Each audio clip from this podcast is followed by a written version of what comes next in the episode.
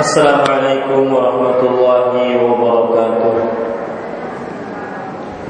بسم الله الرحمن الرحيم إن الحمد لله نحمده ونستعينه ونستغفره ونعوذ بالله من شرور أنفسنا وسيئات أعمالنا من يهده الله فلا مضل له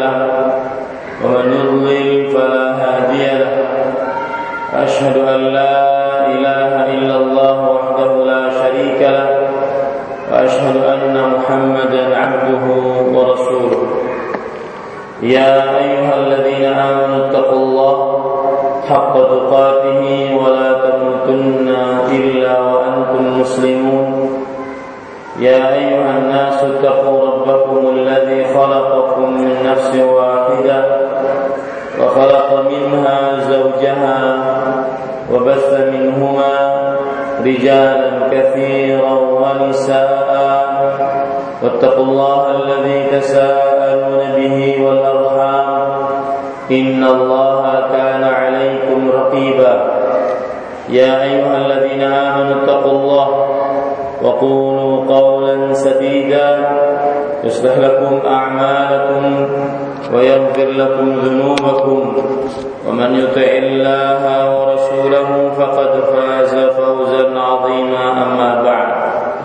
فإن أصدق الحديث كتاب الله وأحسن الهدي هدي محمد صلى الله عليه وعلى آله وسلم وشر الأمور محدثاتها وكل محدثة بدعة وكل بدعة ضلالة وكل ضلالة في النار الحمد لله kita bersyukur pada Allah Subhanahu wa taala pada hari ini hari Selasa pagi 19 Rabiul Tsani 1437 38 Hijriah kita duduk bersama mengkaji ayat-ayat suci Al-Qur'an dan hadis-hadis Rasul sallallahu alaihi wa ala alihi wasallam. Salawat dan salam semoga selalu Allah berikan kepada Nabi kita Muhammad sallallahu alaihi wa ala alihi wasallam ada keluarga beliau para sahabat serta orang-orang yang mengikuti beliau sampai hari kiamat kelak. Dengan nama-nama Allah yang husna dan sifat-sifatnya yang mulia kita berdoa Allahumma inna nas'aluka ilman nafi'an wa rizqan tayyiban wa amalan mutaqabbala. Wahai Allah sesungguhnya kami mohon kepada Engkau ilmu yang bermanfaat rezeki yang baik dan amal yang diterima. Amin ya rabbal alamin. Ibu-ibu saudari-saudari muslimah majelis ta'lim kajian ibu-ibu saudari muslimah di Masjid Syarifah Salihah Martapura Kalimantan Selatan dan juga seluruh para pendengar Radio Gema Madinah 93,7 FM dan juga para pendengar radio-radio yang mulai kajian ini. Pada kesempatan kali ini kita masih membahas Kitab Taharah Babul Haid. Kita bersuci bab tentang haid. Pada pertemuan sebelumnya kita sudah membahas ma yahrumu 'alal haidh wan nufasa. Amalan yang diharamkan bagi wanita haid dan nifas. Ibu-ibu, saudari-saudari muslimah yang dimuliakan oleh Allah Subhanahu wa taala. Pada pertemuan sebelumnya kita sudah membahas amalan yang diharamkan bagi wanita haid dan nifas. Yang pertama salat, kemudian puasa. Sekarang yang ketiga penulis rahimah taala berkata al-jima' al-jima' beliau mengatakan al-waqu fil farji berhubungan badan al-waqu fil farji secara terjemahan letternya adalah memasukkan ke dalam kemaluan. Memasukkan ke dalam kemaluan. Ini lebih tepat dibandingkan berhubungan badan. Terjemahannya lebih tepat memasukkan di dalam kemaluan dibandingkan berhubungan badan Haidhi fil farji al-jima' la yajuzu bi ittifaqil a'immah diharamkan mencampuri wanita haid pada kemaluannya menurut kesepakatan para ulama. Kama qala Allah Ta'ala dzalika biqauli fa'tazilun nisaa fil mahir. Sebagaimana Allah Subhanahu wa taala telah mengharamkannya dengan firman-Nya yang artinya oleh sebab itu hendaklah kamu menjauhkan diri dari wanita di waktu haid Surat Quran surah Al-Baqarah 222. Di sini yang perlu ditekankan keharaman menggauli istri yang sedang dalam keadaan haid di kemaluannya maka keharamannya berdasarkan dalil dari Al-Quran dan Sunnah serta ijma' ijma' ini menguatkan keharaman tersebut menguatkan hukum haram tersebut. Karena ketika ada ijma maka semakin kuat hukumnya. Dan para ulama berijma akan hal ini karena ada ayat yang menunjukkan hal tersebut yaitu surah Al-Baqarah 222 Kemudian penulis mengatakan wa qala sallallahu alaihi wasallam isna'u kulla syai'in illa nikah. Rasulullah sallallahu alaihi wasallam bersabda yang artinya lakukanlah segala sesuatu kecuali jima, kecuali nikah. Dalam bahasa Arabnya kecuali nikah.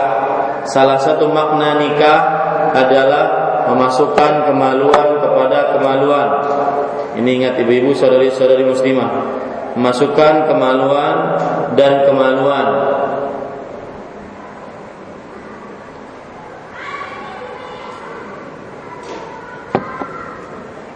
Jadi nikah yang dimaksud pada ayat Kalau ibu mempunyai kitabnya Nikah yang dimaksud pada hadis tersebut adalah uh, Makna nikah yaitu memasukkan kemaluan kepada kemaluan.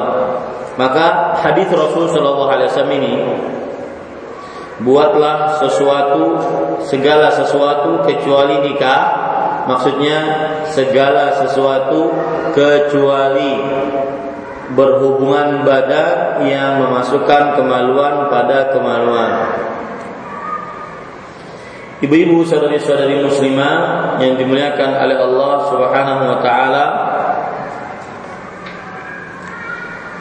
Saya ingin menambahkan dalil dari hadis Rasul sallallahu alaihi wasallam tentang diharamkannya menggauli istri di kemaluannya tak kala istri sedang haid. Dan pengharamannya sangat keras dan sangat tegas. Pengharamannya sangat keras dan sangat tegas.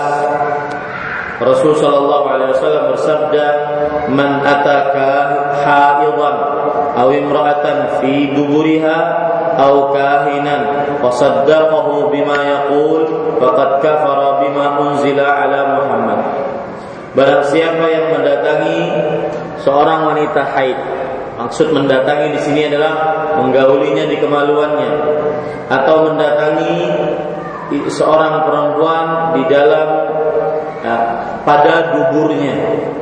Maksudnya memasukkan kemaluan di lubang duburnya. Au atau mendatangi seorang tukang ramal. Lalu ia percaya dengan apa yang diucapkan. Sungguh ia telah kafir dengan apa yang diturunkan kepada Nabi Muhammad sallallahu alaihi wa ala alihi wasallam. Ini menunjukkan bahwa mendatangi wanita yang sedang haid dosa besar. Mendatangi istri di lubang duburnya dosa besar mendatangi tukang ramal dosa besar karena diancam oleh Rasul sallallahu alaihi wasallam pada hadis ini faqad kafara bima unzila ala Muhammad.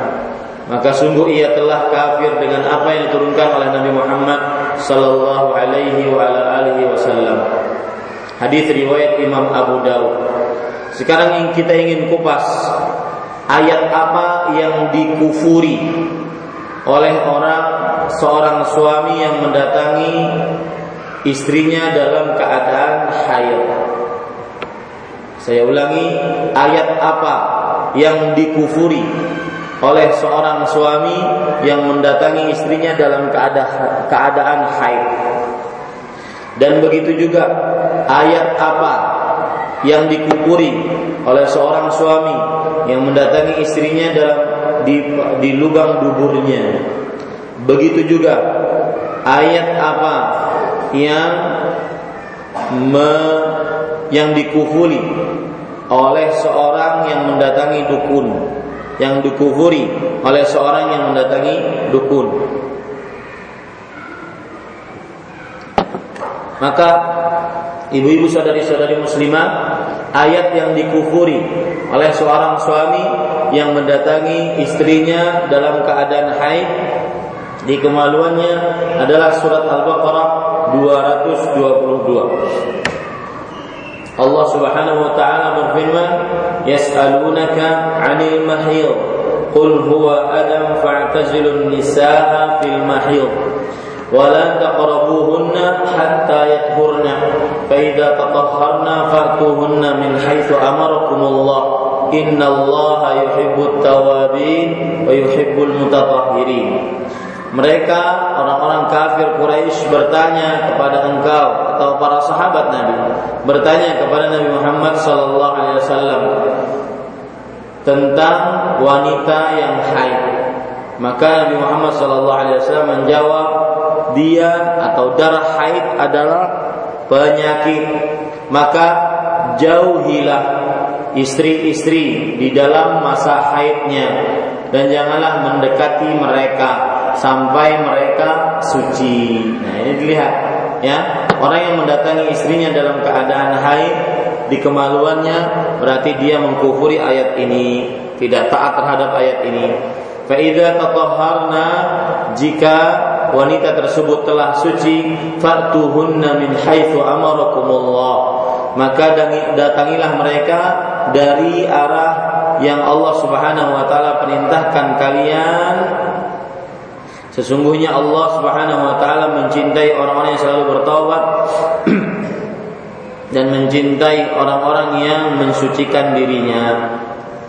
Adapun orang seorang suami yang mengkufuri is, uh, ayat Allah seorang suami yang uh, menggauli istrinya di lubang ke dubur istrinya maka dia telah kufur dengan ayat yang berbunyi nisaukum harthul lakum fa'tu harthakum anna syi'tum Surah Al-Baqarah ayat 100 eh, ayat 223 ayat yang selanjutnya.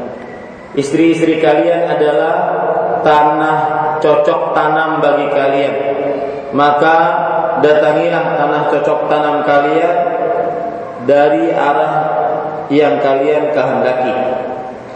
Ya, kata-kata datangilah tanah cocok tanam kalian ini menunjukkan bahwa tidak diperbolehkan menggauli istri kecuali pada kemaluannya yang di situ menghasilkan anak.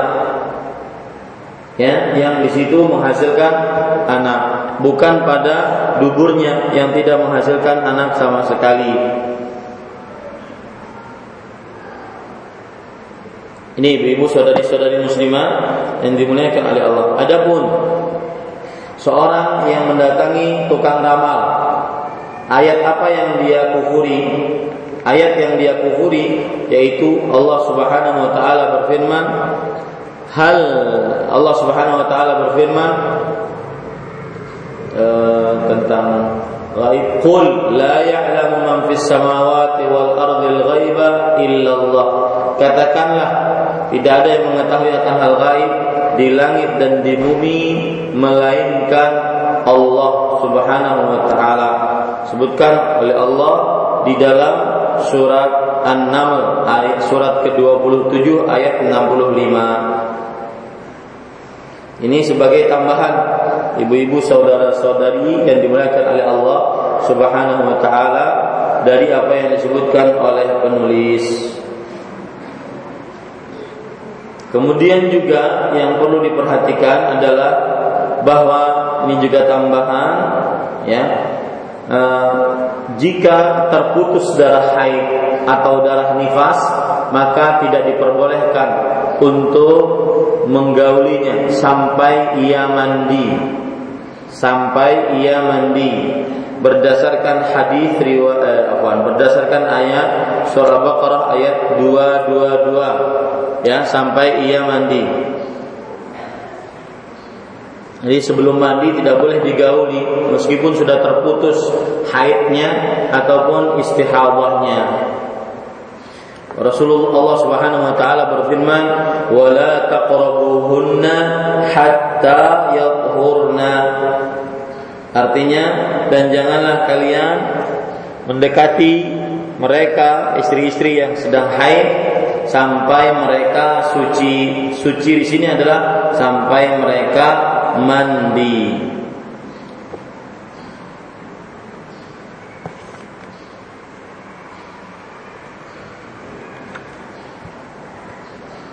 Baik, ibu-ibu saudari-saudari muslimah yang dimuliakan oleh Allah, termasuk tambahan juga yang belum ada di buku kita adalah bahwa jika terjadi seorang suami menggauli istrinya di darah haidnya apa? Saya ulangi.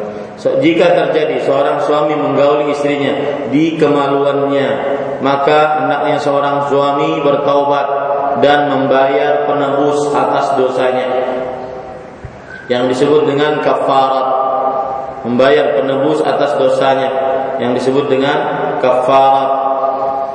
Kafaratnya adalah bersedekah satu dinar atau setengah dinar ya bersedekah satu dinar atau setengah dinar. Satu dinar. Kalau kita lihat harganya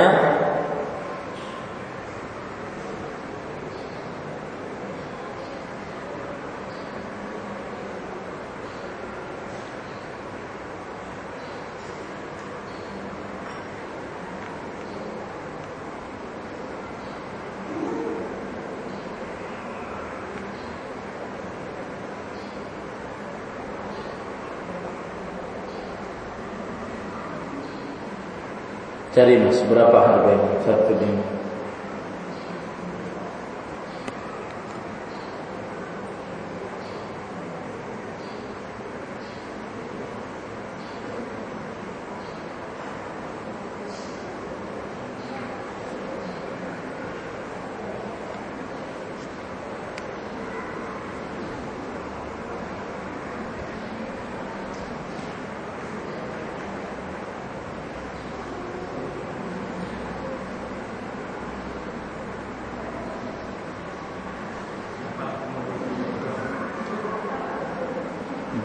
Berapa rupiah?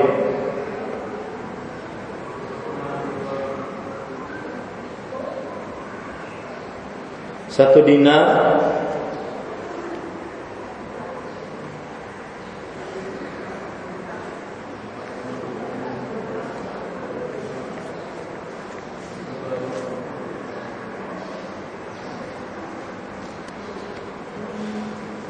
Masa dua juta.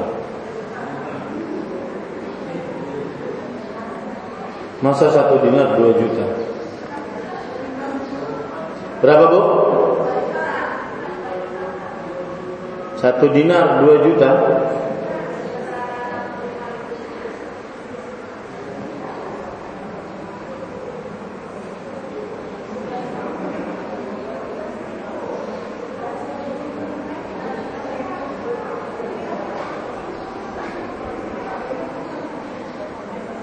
Ya.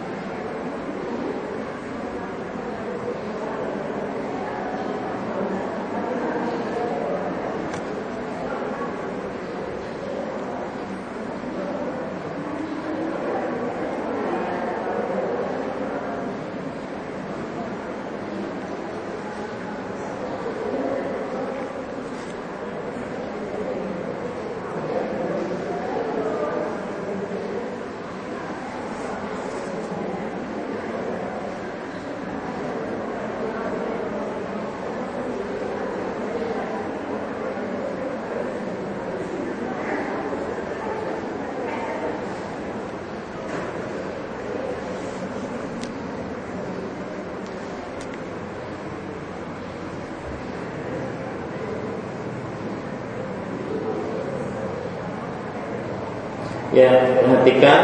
Di sini saya dapat data sekitar kalau seandainya satu dinar itu berarti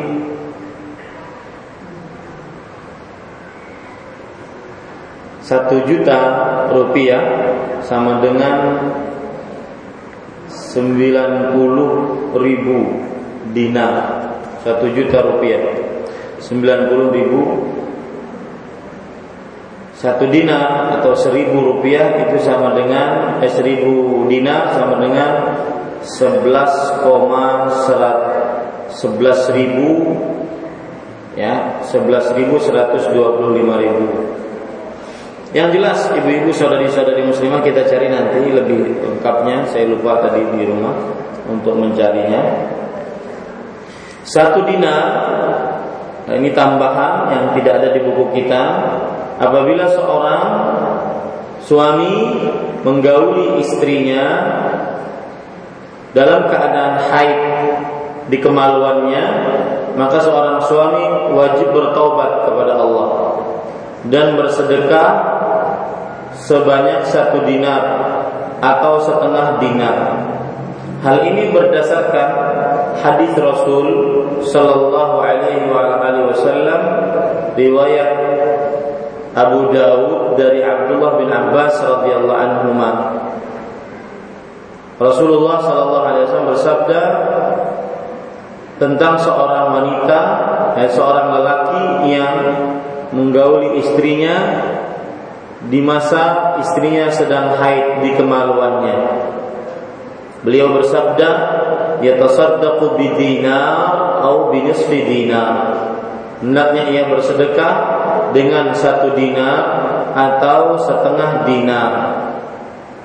Dan setengah dinar atau satu dinar ini silahkan dia pilih, ya, silahkan dia memilihnya.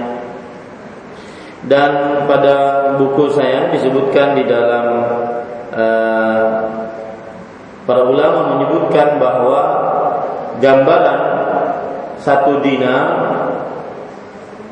itu sekitar 4,25 gram emas. 4,25 gram emas. Berarti setengah dinar 2,13 gram emas. Tergantung sekarang harga emas kursnya pada hari itu berapa. Tentunya per hari berbeda-beda dan per zaman berbeda-beda. Dan sesuatu yang berbeda-beda tidak bisa dijadikan patokan dalam hukum Islam. Sedangkan yang tidak berbeda-beda adalah hitungan gramnya. 4,25 gram emas. Catat ya Bu. Sedangkan setengah dinar 2,13 gram emas. Ini ibu-ibu, saudari-saudari muslimah yang dimuliakan oleh Allah, tambahan-tambahan yang belum disebutkan oleh penulis. Kita baca Qala Syekhul Islam fil fatawa wa wad'un nufasa ka wad'il haidhi haramun bittifaqil a'immah. Syekhul Islam di dalam Al-Fatawa, Syekhul Islam adalah uh, Syekh Ahmad bin Abdul Halim Al-Harrani atau yang dikenal dengan Ibnu Taimiyah. Dan setiap kali ibu mendapatkan kata Syekhul Islam di dalam gelar-gelar para ulama, maka kebanyakan condongnya kepada Syekh Ibnu Taimiyah rahimahullah. Nama asli beliau Ahmad bin Abdul Halim. Nama asli beliau Ahmad bin Abdul Halim. Syekhul Islam di dalam Al-Fatawa. Al-Fatawa artinya adalah Majmu'ul Fatawa. Kumpulan-kumpulan fatwa-fatwa.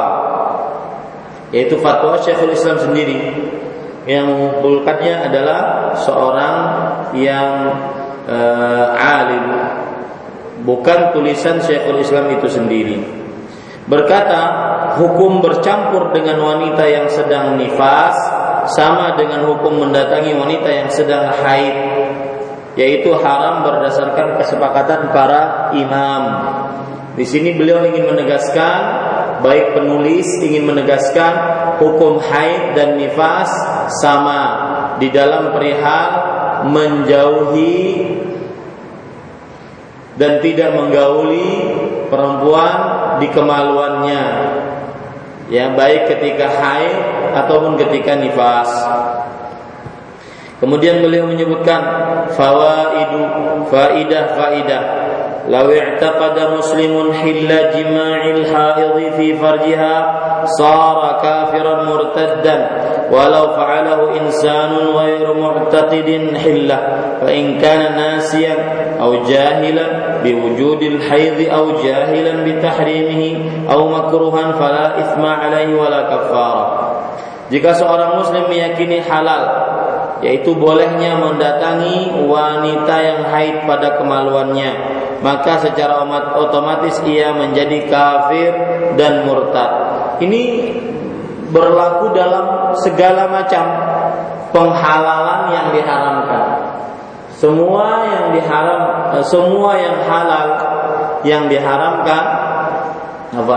Semua yang haram yang dihalalkan maka siapa yang menghalalkannya maka dia murtad keluar dari Islam dia murtad keluar dari Islam kemudian penulis mengatakan dan jika hal itu dilakukan oleh seorang yang tidak meyakini bolehnya karena lupa atau tidak tahu bahwa istrinya sedang haid, tidak mengerti keharamannya atau terpaksa, maka ia tidak berdosa dan tidak pula membayar kafarat. Kalau lupa, ya, maka tidak berdosa atau kalau e, tidak tahu. Kalau tidak tahu istrinya sedang haid maka tidak berdosa. Allah Subhanahu wa taala berfirman Rabbana la tu'akhirna in nasina aw akhtana. Hai Rabb kami janganlah tuliskan dosa atas kami jika kami lupa ataupun keliru. Lupa ataupun tidak tahu ya lupa ataupun tidak tahu. Maka ini tidak ada dosa. Rasul Shallallahu Alaihi Wasallam bersabda Inna Allah tajawaza li an ummati al khata wa nisyan wa mastukrihu alaih sesungguhnya Allah Subhanahu wa taala tajawaza memaafkan untukku atas umatku. Kekeliruan kelupaan dan apa yang di bencikan atau apa yang dipaksakan untuk umatku atasnya. Sesuatu yang terpaksa yang mukroh dipaksa maka ini tidak mengapa tidak ada dosa atasnya. Kemudian penulis mengatakan tidak ada dosa dan juga tidak ada kafarat karena memang tidak tahu atau karena memang lupa وإذا وطأها عامدا عالما بالحيض والتحريم مختارا فقد ارتكب معصية كبيرة وتجب عليه التوبة Namun jika dia mendatanginya secara sengaja yaitu seorang suami menggauli istrinya di kemaluannya dalam keadaan haid atau nifas dengan sengaja mengetahui keharamannya dan bisa memilih bukan orang yang dipaksa maka ia telah melakukan suatu kemaksiatan yang besar dan ia wajib bertaubat.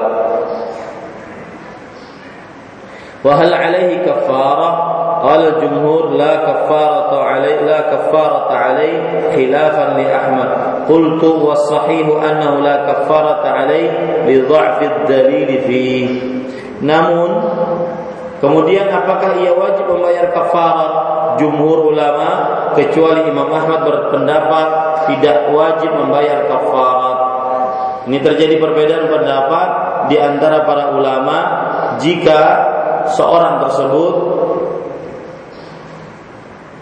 melakukan uh, menggauli istrinya tatkala haid di kemaluannya dalam keadaan mengetahui keharamannya.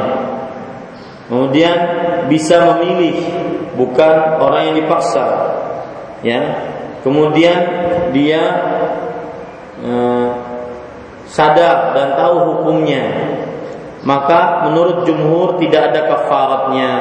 Tetapi sebagian ulama mengatakan ada kafaratnya seperti Imam Ahmad. Dan ini yang saya bacakan tadi hukumnya yaitu bersedekah satu dinar atau setengah dinar.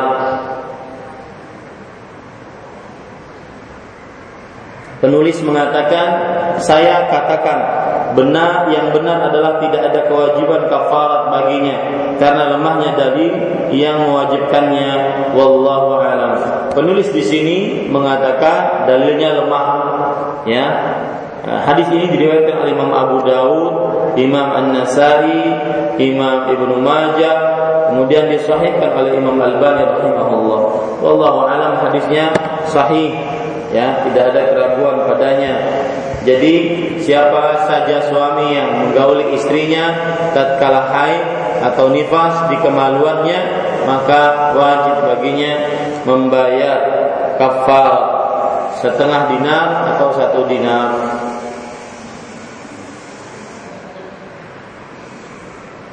Yang kedua, faedah yang kedua, alladhi yamna'u min al-istimta'i bil haid huwa al-farju faqat. Alladhi yumna'u min al-istimta'i bil haid huwa al-farju faqat. Bagian tubuh wanita haid yang dilarang untuk dicumbui dinikmati adalah kemaluannya. Fal zawji al yataladzadha fi imra'atihi al-haid bi kulli shay'in ma 'ada al-'ilaj fil farj. Oleh karena itu suami dibolehkan mencumbui istrinya dengan berbagai macam cara kecuali hubungan badan. Wa dalilu ala al hadis wa dalilu ala hada hadis Anas الذي نزل قوله صلى الله عليه وسلم فاعتزلوا النساء قال النبي صلى الله عليه وسلم اصنعوا كل شيء إلا النكاح oleh karena itu suami dibolehkan mencumbui istrinya dengan berbagai macam cara kecuali hubungan badan yaitu masukkan kemaluan di dalam kemaluan. Dalil yang memperkuat hal ini adalah riwayat dari Anas yang mengatakan bahwa ketika turun firman Allah fa'tazilun nisa oleh sebab itu hendaklah kamu menjauhi diri dari wanita di waktu haid maka Rasulullah SAW bersabda lakukanlah segala sesuatu kecuali jima yaitu memasukkan kemaluan kepada kemaluan. Jadi surat Al-Baqarah ayat 222 itu ada turun sebab ayatnya. Wa an ba'da azwaj Nabi sallallahu alaihi wasallam anna Nabi sallallahu alaihi wasallam kana idza arada min al-haid min al-haid shay'an alqa ala farjiha thawban ini dalil yang lain yang diriwayatkan oleh Imam Abu Daud dengan sanad yang sahih dan diriwayatkan dari sebagian istri-istri Nabi Muhammad sallallahu alaihi wasallam bahwa jika Rasulullah sallallahu alaihi wasallam menginginkan sesuatu dari istrinya yang sedang haid maka beliau meletakkan kain di atas kemaluan istrinya. Ini menunjukkan agar menjauhi masukkan kemaluan kepada kemaluan Kemudian penulis mengatakan Qultu wa aqwa ma yuta'ayyadu bihi hadzal qawlu hadits Masruq annahu qala li Aisyah radhiyallahu anha inni uridu an as'alaka an shay'in wa ana astahi fa inna ma ana ummuka wa anta ibni fa qala ma lirrajuli min imra'atihi wa hiya haid illa farjuha saya katakan dalil yang paling kuat untuk ini adalah hadis Masruq.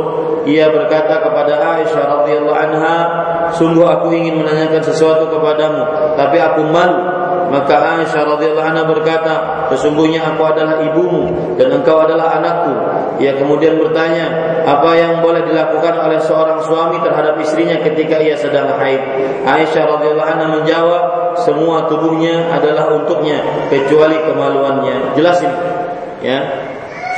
Isna'u kulla syai'in illa nikah bahwasanya hendaknya seorang suami menggauli istrinya melakukan sesuatu apa pun terhadap istrinya yang sedang haid kecuali nikah yaitu bersetubuh di kemaluannya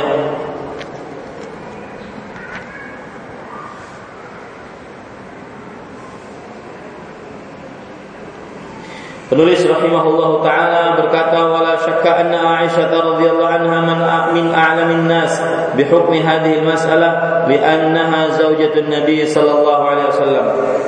Dan tidak diragukan lagi bahwa Aisyah radhiyallahu anha adalah orang yang paling mengetahui permasalahan ini karena ia atau beliau adalah istri Nabi Muhammad sallallahu alaihi wasallam. Baik, ibu-ibu saudari-saudari muslimah yang dimuliakan oleh Allah. Tanbihun, hunaka qaulun akhar lil ulama anna ma yajuzu lil rajul istimta'u bihi min imra'atin haid huwa kullu shay'in ma 'ada ma baina as-surra ila ar-rukbah. Wa li hadha qaul adillatuhu lakin al-awwal arjah wallahu a'lam.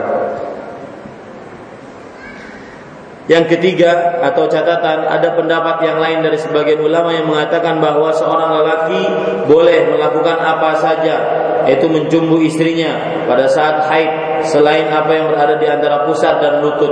Pendapat ini memiliki beberapa dalil akan tetapi pendapat yang pertama lebih kuat dalilnya.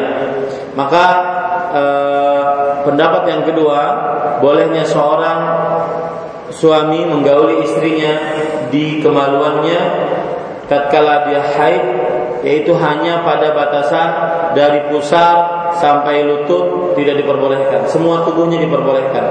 Adapun dari pusar sampai lutut tidak diperbolehkan. Ini pendapat yang kedua. Akan tetapi pendapat yang pertama lebih kuat dalilnya. Pendapat yang pertama apa?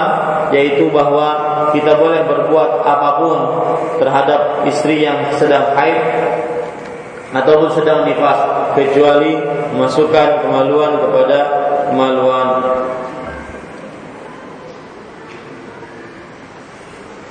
Penulis rahimah taala berkata, "Idza taharatil mar'atu min al-haid, fala yahillu li zawjiha an yujami'aha illa irtasa illa idza irtasalat." Jika seorang istri telah suci dari haidnya, maka ia tidak boleh bercampur dengan suaminya hingga ia mandi terlebih dahulu. Allah Subhanahu wa taala berfirman, "Wala taqrabuhunna hatta yathurna, fa idza tatahharna fa'tuhunna min haitsu amarakumullah." Dan yang artinya dan janganlah kamu mendekati mereka sehingga mereka suci. Apabila mereka telah suci, maka campurilah mereka di tempat yang diperintahkan oleh Allah Subhanahu wa taala kepadamu. Lihat penjelasan terhadap ayat ini ibu-ibu. Qala Mujahidun. Imam Mujahid rahimahullah taala berkata, "Linnasi tuhran, tuhrun qaw tuhrun."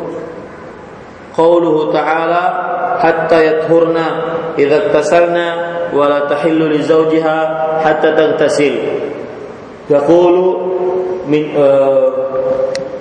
fa'tuhunna min haitsu amarakumullah min haitsu yakhruju ad-dam fa in lam ya'tiha min haitsu amarakumullah falaysa min at-tawwabin wala min al-mutatahhirin Imam Mujahid rahimahullah taala berkata, ada dua jenis kesucian bagi wanita.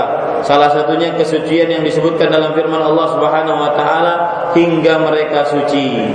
Yakni jika ia telah mandi Dalam arti bahwa ia tidak boleh dicampuri oleh suaminya sebelum ia mandi terlebih dahulu Allah subhanahu wa ta'ala berfirman Maka campurilah mereka di tempat yang diperintahkan Allah subhanahu wa ta'ala kepadamu Yakni di tempat keluarnya darah keluarnya far, e, yaitu di farjinya.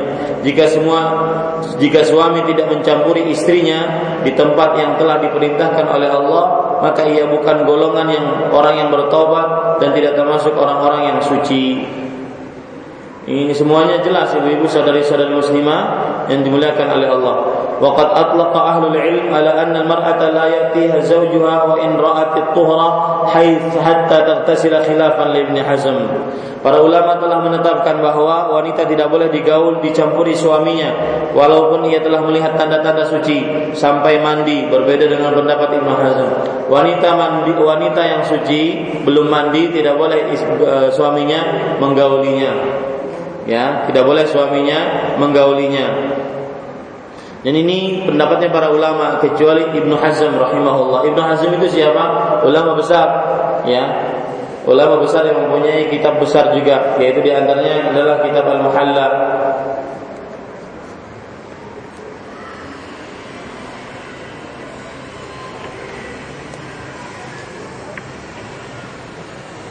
Beliau ini adalah ulama Islam abad keempat Hijriah, ulama besar. Nama asli beliau adalah Ali bin Hazm Al-Andalusi. Ali bin Hazm Al-Andalusi. Dan beliau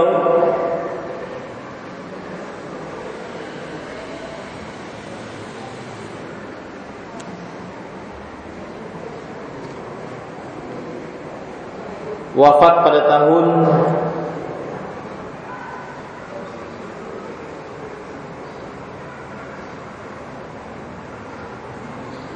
Wafat. Beliau berarti ulama Islam abad kelima Hijriah karena wafat pada tahun 456 Hijriah. 456 Hijriah. Dan beliau asli orang Andalus. Andalusia. Andalusia sekarang di mana Ibu? Hah? Spanyol. Andalusia Spanyol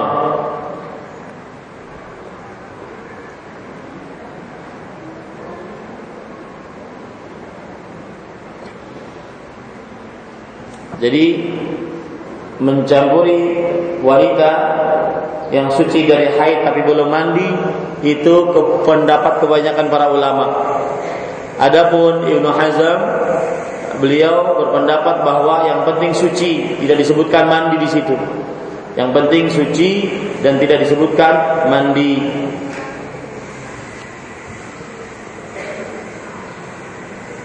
Dan pendapat kebanyakan para ulama lebih kuat dalam masalah ini.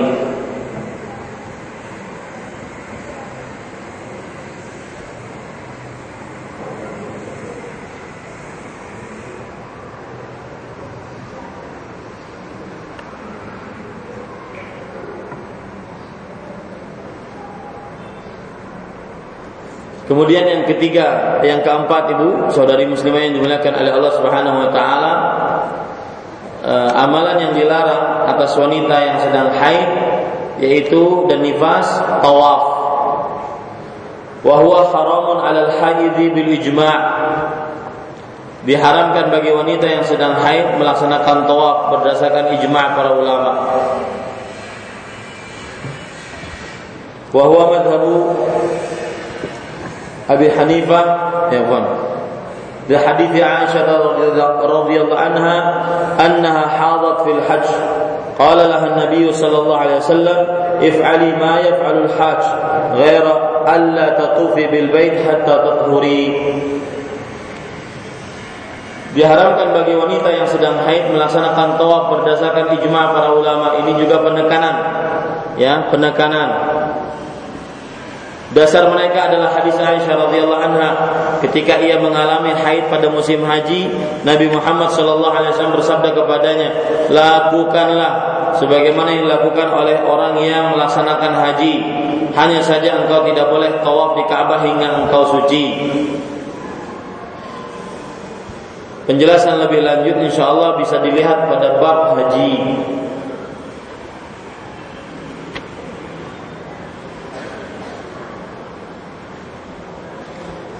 Ibu-ibu, saudari-saudari muslimah yang dimuliakan oleh Allah, jadi itu amalan yang diharamkan atas wanita yang haid dan nifas. Yang pertama yaitu haid, eh apa? Yang pertama yaitu salat, yang kedua yaitu puasa, yang ketiga yaitu berjima dan yang keempat adalah tawaf. Saya ingin menambahkan beberapa hal lagi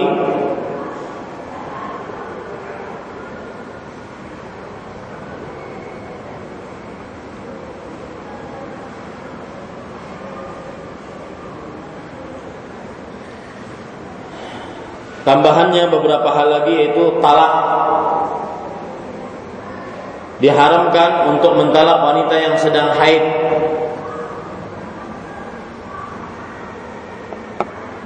Allah Subhanahu wa taala berfirman di dalam Al-Qur'an surat At-Talaq ayat 1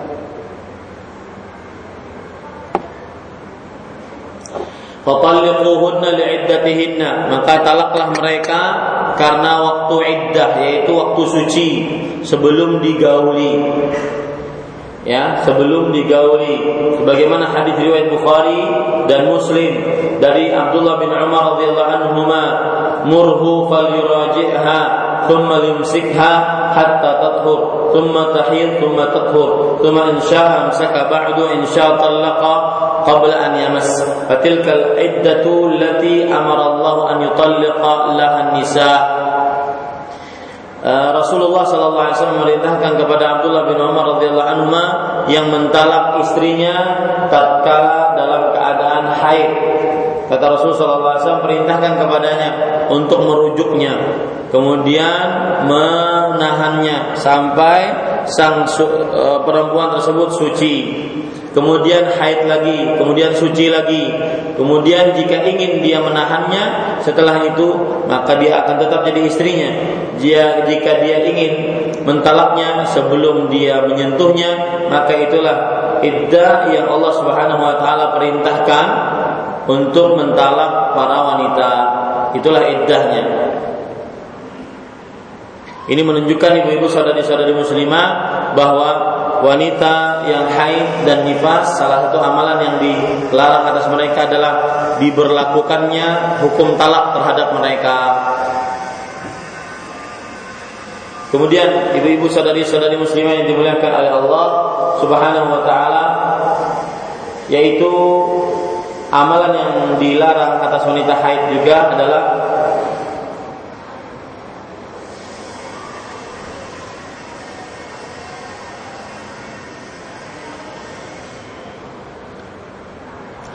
duduk di masjid dan berdiam di dalamnya menurut pendapat yang lebih kuat. Duduk di masjid eh, menurut pendapat sebagian ulama maksud saya. Duduk di masjid dan berdiam di dalamnya. Hal ini berdasarkan hadis dari Aisyah radhiyallahu anha. Rasulullah sallallahu alaihi wasallam bersabda fa inni la uhillul masjida li haidin wala aku tidak menghalalkan masjid untuk wanita haid dan tidak menghalalkan masjid untuk uh, orang junub. Adapun apabila seorang wanita yang haid atau nifas ingin melewati masjid maka tidak mengapa. Kalau sekedar hanya lewat saja tidak mengapa karena Allah Subhanahu wa taala berfirman dalam surah An-Nisa ayat 43, "Illa 'abiri sabilin," kecuali orang yang melewati masjid untuk sekedar lewat. Kemudian juga dalil yang lain bahwa seorang wanita haid tidak mengapa masuk masjid asalkan dia tidak duduk di dalamnya dengan duduk yang lama. Yaitu Rasulullah Wasallam bersabda kepada Aisyah radhiyallahu anha, ketika beliau diperintahkan oleh Rasulullah SAW untuk uh, mengambil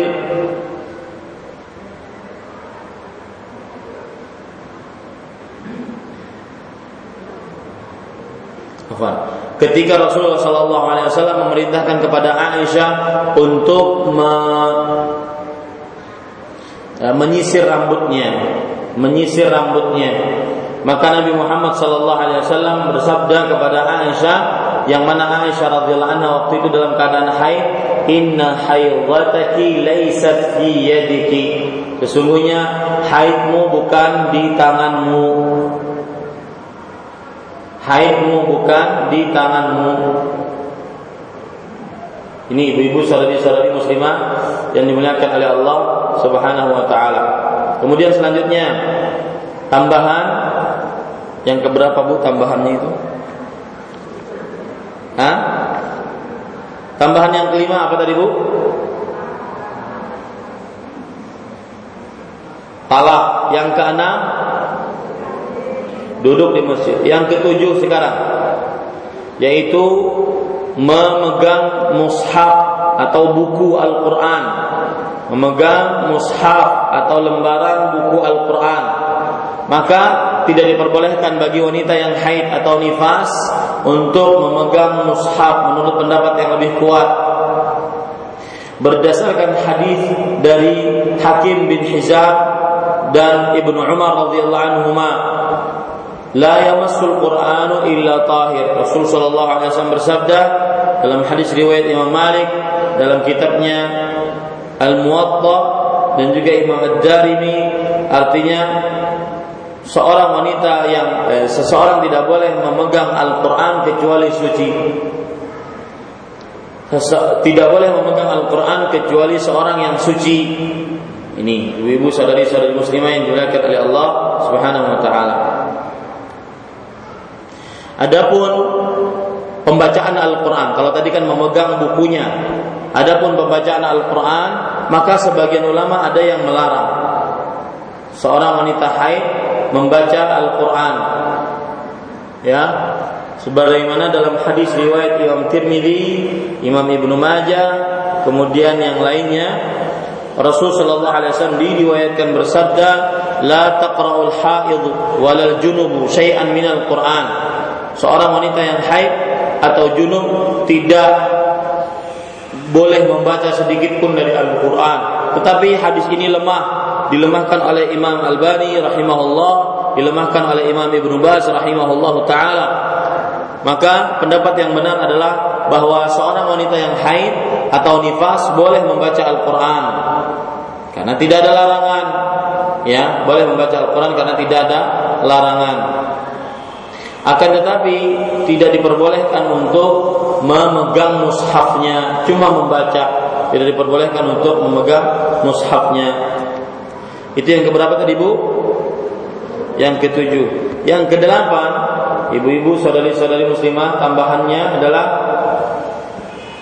yaitu wanita yang sedang haid maka dilarang dia untuk menghitung masa iddahnya disebabkan karena perceraian. Wanita yang sedang haid di, di uh, saya ulangi, perhatikan ini baik-baik. Wanita yang sedang haid diharam, di, diharamkan untuk menghitung masa iddahnya dengan bulan. Akan tetapi menghitung masa iddahnya dengan haid itu sendiri, bukan dengan bulan ya bukan dengan bulan kalau seorang wanita ditalak kemudian dia mempunyai masa iddah karena talaknya tadi. Maka hitungannya adalah dengan bulan bukan dengan hari. Ya apa eh, dengan haid maksud saya. Bukan dengan bulan. Dengan haid bukan dengan bulan. Misalkan uh, dalilnya surah Al-Baqarah ayat 228 Allah Subhanahu wa taala berfirman, "Wal mutallaqatu yatarabbasna bi anfusihinna thalathata quru." Wanita-wanita yang ditalak maka mereka menunggu sampai tiga quru. Quru di sini adalah tiga kali haid. Ya, tiga kali haid.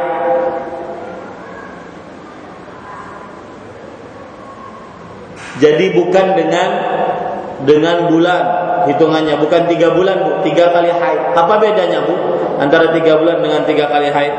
Nah saya ingin mendengar dari ibu-ibu. Nah ambil micnya. Apa bedanya tiga bulan dengan tiga kali haid? Wanita yang ditalak dia masa iddahnya tiga kali haid bukan tiga bulan.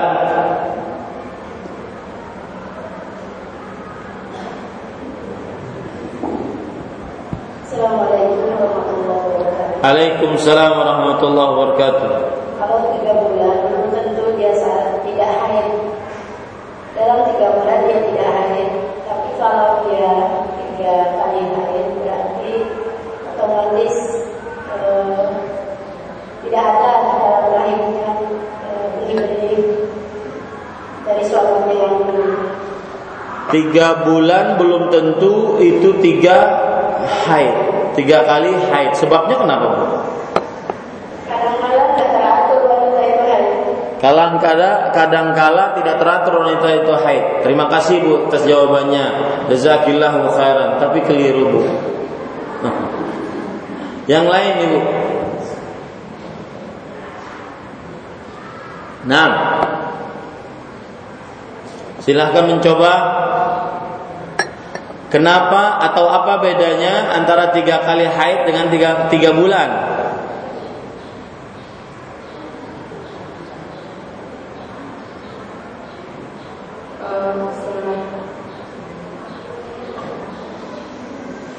Eh, itu Ustaz, kalau wanita haid itu eh, bias- biasanya dihitung dengan eh, tanggal tanggal hijriah.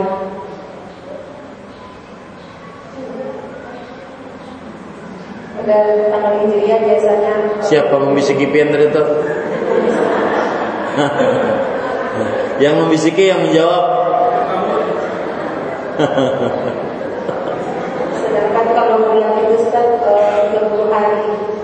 Mhm. Sedangkan kalau kan kadang-kadang cuma 28 hari. Baik.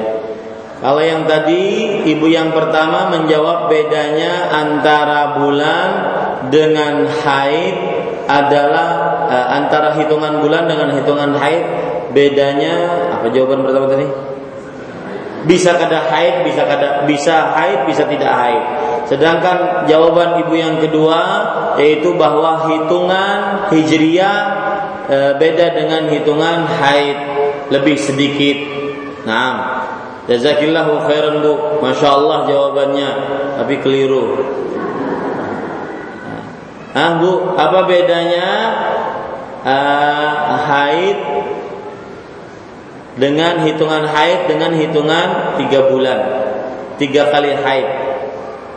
Saya ingin memberikan clue kepada ibu-ibu karena sudah dua, jazakillahu khairan atas partisipasinya menjawab.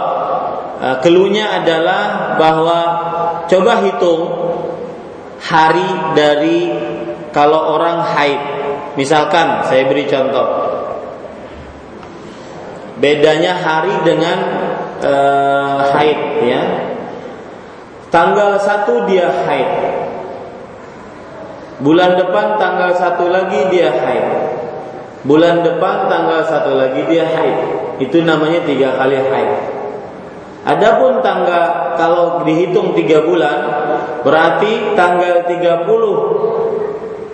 ya misalkan ditalaknya tanggal 1 tanggal 30 dia satu bulan. Tanggal 30 ke depan dia satu bulan lagi. Berarti dua bulan. Tanggal 30 ke depan dia satu bulan lagi. Banyakan mana harinya bu? Banyakan bulan. Karena kalau seandainya dia haid ya ber ya. Kalau mudah-mudahan itu lain yang berjilbab lebar lah kalau yang bercadar berjilbab lebar maka itu suruh push up kita Baik. Perhatikan ibu-ibu saudari-saudari muslimah yang dimuliakan oleh Allah. Kalau haid berarti satu bulan, eh, dua bulan dia. Kalau haid berarti dua bulan. Karena hitungannya adalah haid, bukan bulan. Bulan ini haid, bulan depan haid, berarti sudah dua bulan. Bulan depannya lagi haid, cuma dua bulan pokoknya. Jadi menghitungnya dari mulai haid pertama kepada haid kedua satu bulan, haid kedua kepada haid ketiga satu bulan. Berarti hitungannya dua dua bulan. Seperti itu ibu. Ya. Nah, itu bedanya. Dan ini yang dilarang atas wanita yang uh, uh, sedang haid yaitu wanita yang sedang haid dilarang untuk menghitung dengan jumlah bulan waktu dia bercerai tetapi dengan jumlah haid. Dalilnya surat al-baqarah ayat 228 begitu pula dalilnya surat at-talaq ayat 4 Allah Subhanahu wa taala berfirman wallai ya'isna minal mahid min nisaikum. In irtabtum fa iddatuhunna thalathatu ashhuri wallai lam yahidun. Dan wanita-wanita yang sudah tidak ada lagi uh, sudah tidak haid lagi dari wanita-wanita kalian jika mereka ragu maka hendaklah iddah mereka selama tiga bulan dan wanita-wanita yang tidak haid. Nah, ini menunjukkan bahwa wanita jika haid maka dia menghitung iddahnya dengan haid.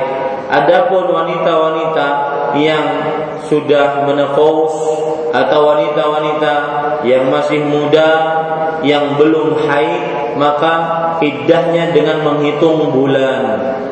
Adapun wanita yang meninggal suaminya maka iddahnya dengan empat bulan sepuluh hari. Baik itu dia wanita yang masih kecil yang belum haid ataupun wanita yang sudah menafaus ataupun wanita yang haid. Maka wanita yang sedang e, ditinggal mati oleh suaminya masa iddahnya empat bulan sepuluh hari. Wanita yang masih haid yang e, bercerai dengan suaminya maka masa iddahnya tiga kali haid. Sedangkan wanita yang tidak haid dan wanita yang kecil atau wanita yang menopause yang dicerai oleh suaminya maka masa iddahnya tiga bulan. Itu perhatikan ibu. Ya perhatikan itu baik-baik. Yang keempat wanita yang dicerai oleh suaminya ataupun ditinggal mati oleh suaminya dalam keadaan hamil. Maka masa iddahnya adalah setelah dia melahirkan. Masa iddahnya adalah setelah dia melahirkan. Dari ada jenis di sini masa iddah Bu. Perhatikan baik-baik saya ulangi. Ini yang ketiga kalinya saya mengulang. Yang pertama wanita yang ditalak oleh suaminya dan dia masih haid maka masa iddahnya berapa Bu tiga kali haid. Yang kedua, wanita yang sudah menopause atau wanita yang masih kecil kemudian ditalak oleh suaminya, masa iddahnya berapa bu? Tiga bulan. Yang keempat, wanita yang meninggal suaminya, baik itu dia sudah haid, eh, masih haid atau sudah menopause atau masih kecil, masa iddahnya berapa?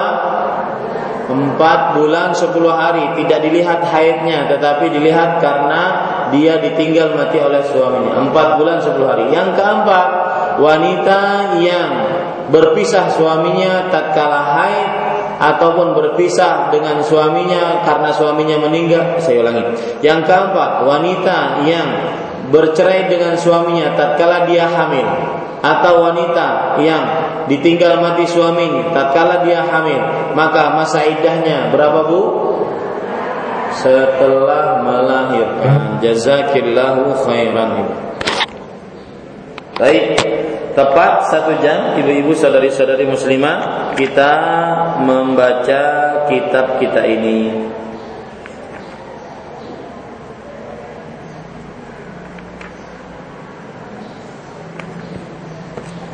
Nah, kira-kira itu yang bisa kita sampaikan pada kesempatan kali ini. Pada pertemuan yang akan datang, insya Allah Taala nanti kita akan membahas tentang uh, apa saja yang diperbolehkan untuk wanita yang sedang haid.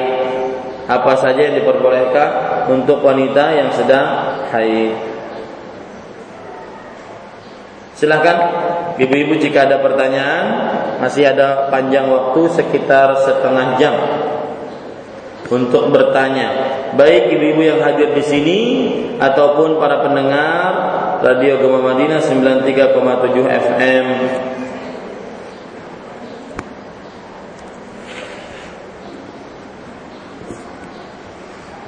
Assalamualaikum Waalaikumsalam warahmatullahi wabarakatuh. Nah. Wafiq barakallah. Jadi untuk wanita yang sedang haid tadi yang lebih jelas lagi, apakah boleh berdiam kan ini apalagi pengajian seperti ini kan kita berada di masjid bagaimana Ustaz? Ya. Jazakumullahu khairan ibu-ibu sadari-sadari muslimah yang dimuliakan oleh Allah. Maka menurut jumhur ulama, ibu-ibu sadari-sadari muslimah bahwa uh, tidak diperbolehkan bagi wanita yang haid untuk berdiam diri di masjid. Ya, lalu kita yang menuntut ilmu seperti ini bagaimana? Ini kan berdiam diri di masjid, Ustaz.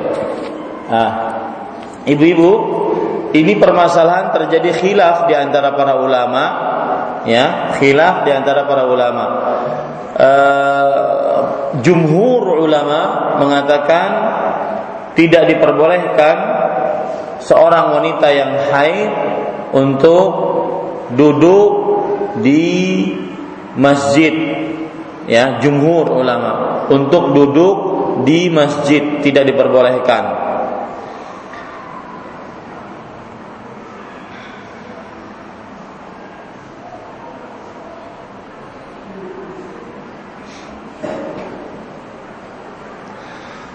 Dan ini sekali lagi pendapatnya para ulama kebanyakan.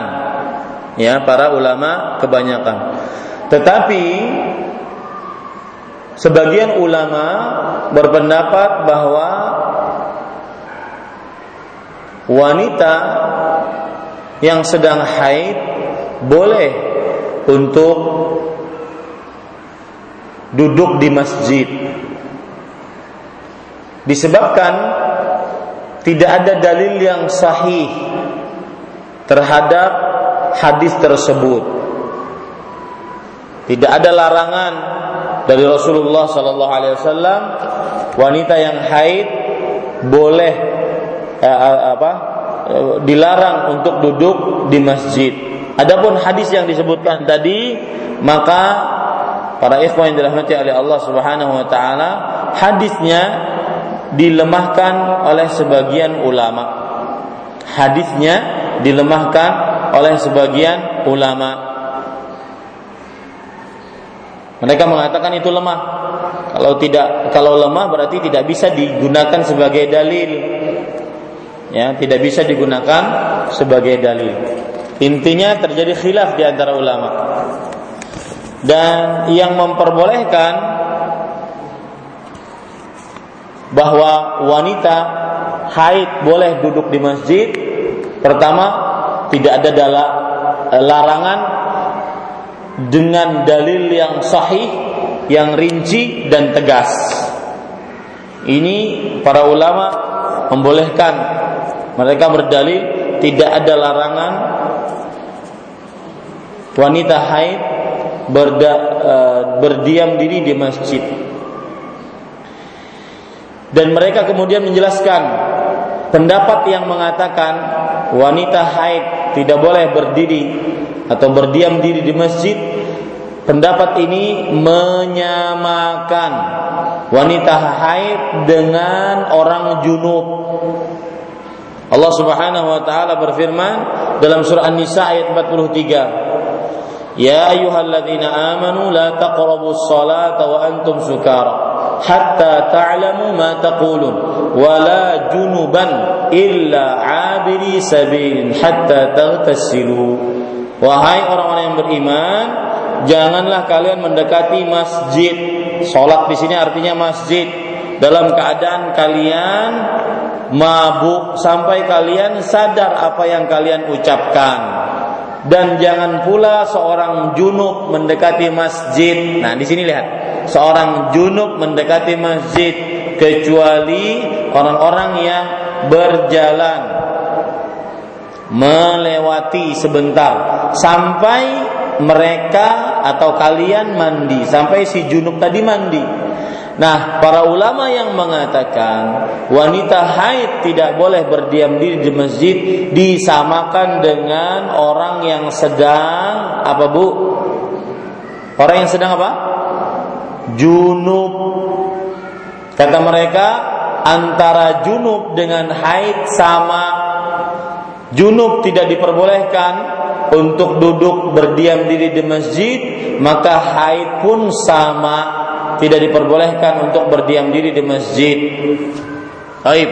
Maka para ulama yang kedua, yang berpendapat kedua, membolehkan wanita yang haid duduk di masjid, mereka berpendapat bahwa antara wanita haid dengan junub beda. Bedanya dari sisi mana, Ibu? Seorang yang junub bisa langsung langsung apa bu? Langsung mandi kemudian suci. Sedangkan seorang yang haid harus apa? Menunggu sampai suci. Nah ini makanya diharamkan uh, apa makanya tidak ada berbeda uh, apa makanya tidak bisa disamakan antara wanita yang haid dengan seorang yang junub. Karena tidak bisa disamakan hukumnya pun berbeda. Junub sama sekali tidak boleh berdiam diri di masjid haid masih abu-abu masih samar-samar hukumnya karena tidak sama antara junub dengan haid Taib. Kalau begitu gimana Ustaz? Ringkas saja Ustaz. Ya, kalau begitu hukum wanita yang sedang haid berdiam diri di masjid jika memang ingin berdiam diri di masjid maka dia harus memakai pembalut agar tidak tercecer artinya hukumnya boleh ya hukumnya boleh. Wallahu alam. Terutama dalam keadaan-keadaan yang sangat-sangat terpaksa. Seperti misalkan ada uh, pengajaran. Ya ada pengajaran ada paniti uh, kajian ada yang semisalnya. Wallahu alam. Nah yang lain ibu? Waalaikumsalam warahmatullahi wabarakatuh. Nah. Silakan. Siapa yang dimaksud dengan ahli kitab di zaman sekarang ini sekarang yang boleh dinikahi oleh laki-laki muslim? Nah. Uh, yang kedua Ustaz, uh, kalau kita membaca sejarah para sahabat itu kan uh, banyak yang sahabat yang ayat-ayat Ustaz uh, sering ditemui kata-kata bahwa mereka itu meletakkan uh, kekayaannya itu di tangan bukan di hati. Apa yang disebut Ya. Waalaikumsalam warahmatullahi wabarakatuh. Maka jawabannya Allah berfirman di dalam surah Maidah ayat 5 al-yauma hari ini uhillaku uhillalakumut thayyibat dihalalkan bagi kalian kaum muslimin makanan-makanan yang baik-baik wa ta'amul ladzina utul kitaba hillul lakum dan makanan orang-orang ahlul kitab halal bagi kalian. Yang disebut dengan makanan di sini adalah zabaih sembelihan-sembelihan mereka. Halal bagi kaum muslimin ya. Halal bagi kaum muslimin bahkan Imam Ibnu Katsir mengatakan wa amrun mujma'un bainal ulama. Dan ini perkara disepakati oleh para ulama. Anna dzabaihahum halalun lil muslimin. Bahwa sembelihan-sembelihan ahlul kitab halal bagi kaum muslimin. Li'annahum ya'taqiduna tahrim adz-dzabh li ghairillah. Karena ahlul kitab meyakini haramnya menyembelih untuk selain Allah wala ala dzabahin illa ismallah dan mereka tidak menyebut atas nama sembelihan-sembelihan mereka kecuali nama-nama Allah Subhanahu wa taala. Kemudian selanjutnya wal muhsanatu minal mu'minat wal muhsanatu minal ladzina utul kitaba hillul lakum. Artinya dan al-muhsanat yaitu Allah menghalalkan menikahi wanita-wanita yang suci, wanita-wanita yang suci dari kaum beriman. Ya, yang suci dari kaum beriman. Wal muhsanatu minal ladzina utul kitab min qablikum dan wanita-wanita yang bersih, tidak ahli zina dari ahlul kitab sebelum kalian. Ya, yang dimaksud dengan wanita-wanita yang suci bersih di sini adalah wanita-wanita yang bukan terkenal dengan perzinahan.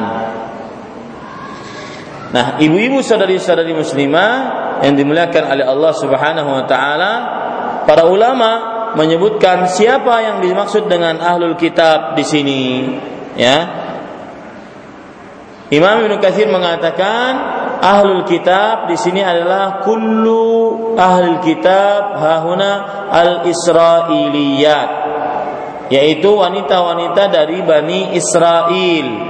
Ini ahlul kitab. Ya.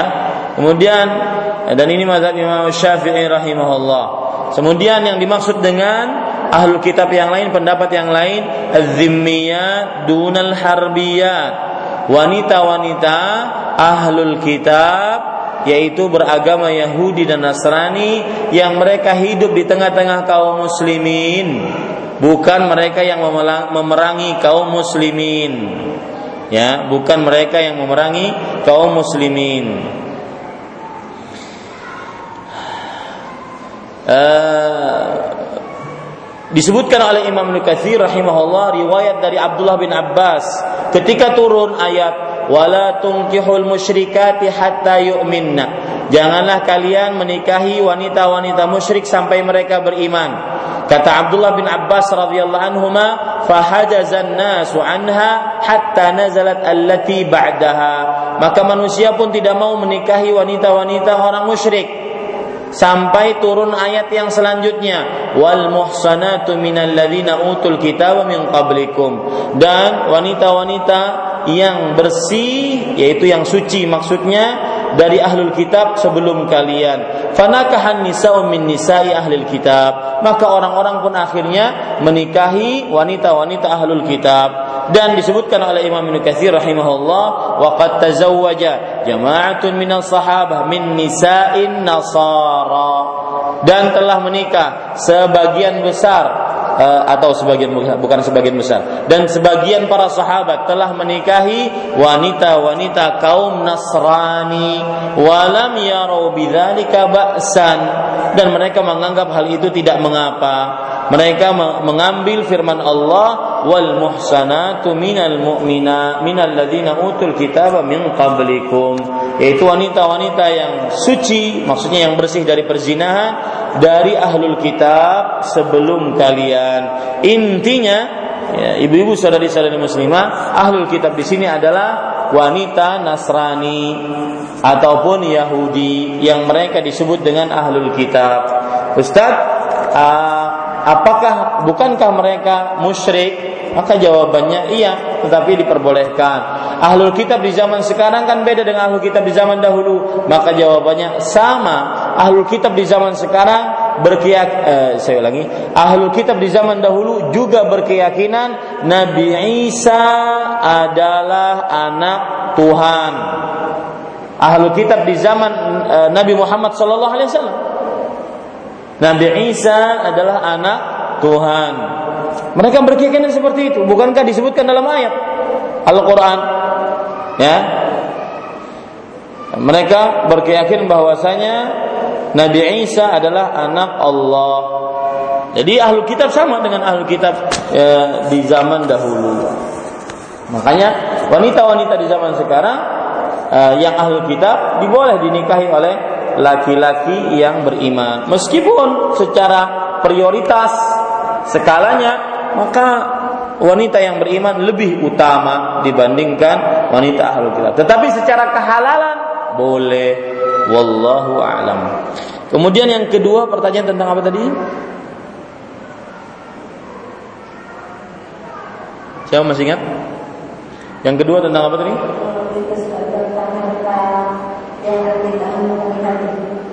tentang harta yang ada di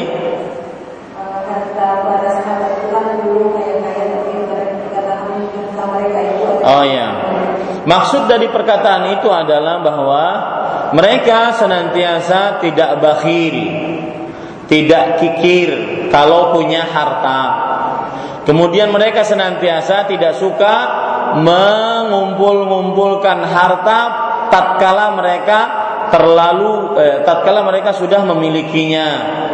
Mereka intinya tidak memiliki dua sifat tercela yang disebutkan oleh Rasulullah SAW dalam hadis man'an wahad yaitu suka menahan untuk memberi tidak mau memberi atau had yaitu suka meminta Nah, itu yang dimaksud bahwasanya harta mereka tidak di hati mereka, cuma di tangan mereka. Dan di sini kita perlu letakkan bagaimana seorang muslim berhadapan dengan harta dunia. Maka jawabannya harta adalah alat untuk mendekatkan diri kepada Allah Subhanahu wa taala. Begitu Ibu. Wallahu alam. Kita ambil pertanyaan dari pendengar Radio Gema Madinah 93,7 FM Martapura Kalimantan Selatan. Assalamualaikum warahmatullahi wabarakatuh.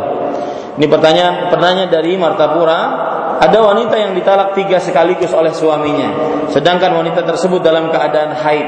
Apakah batal talak suaminya tadi atau sudah jatuh talaknya? Maka jawabannya untuk permasalahan-permasalahan talak yang langsung terjadi, maka saya nasihatkan kembali ke pengadilan ya datangi pengadilan minta status kepada mereka tentang hukum pernikahan Anda.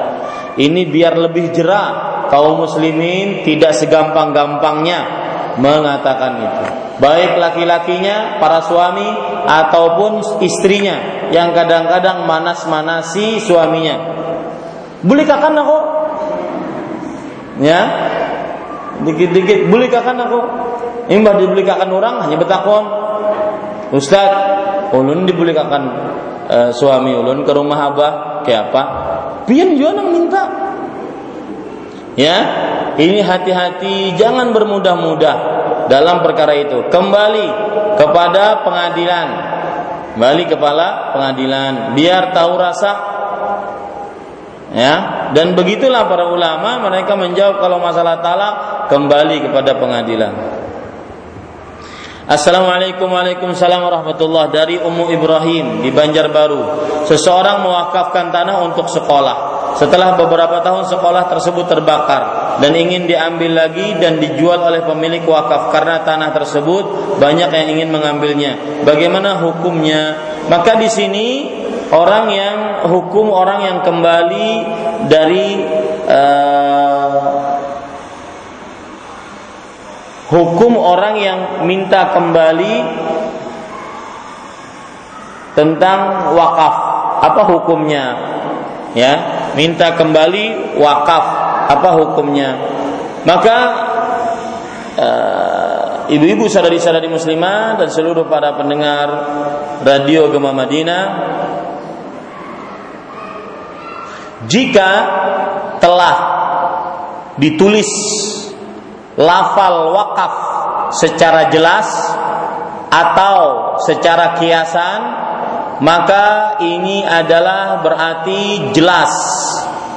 Maka tidak diperbolehkan untuk meminta kembali harta yang sudah diwakafkan karena sudah keluar dari kepemilikannya.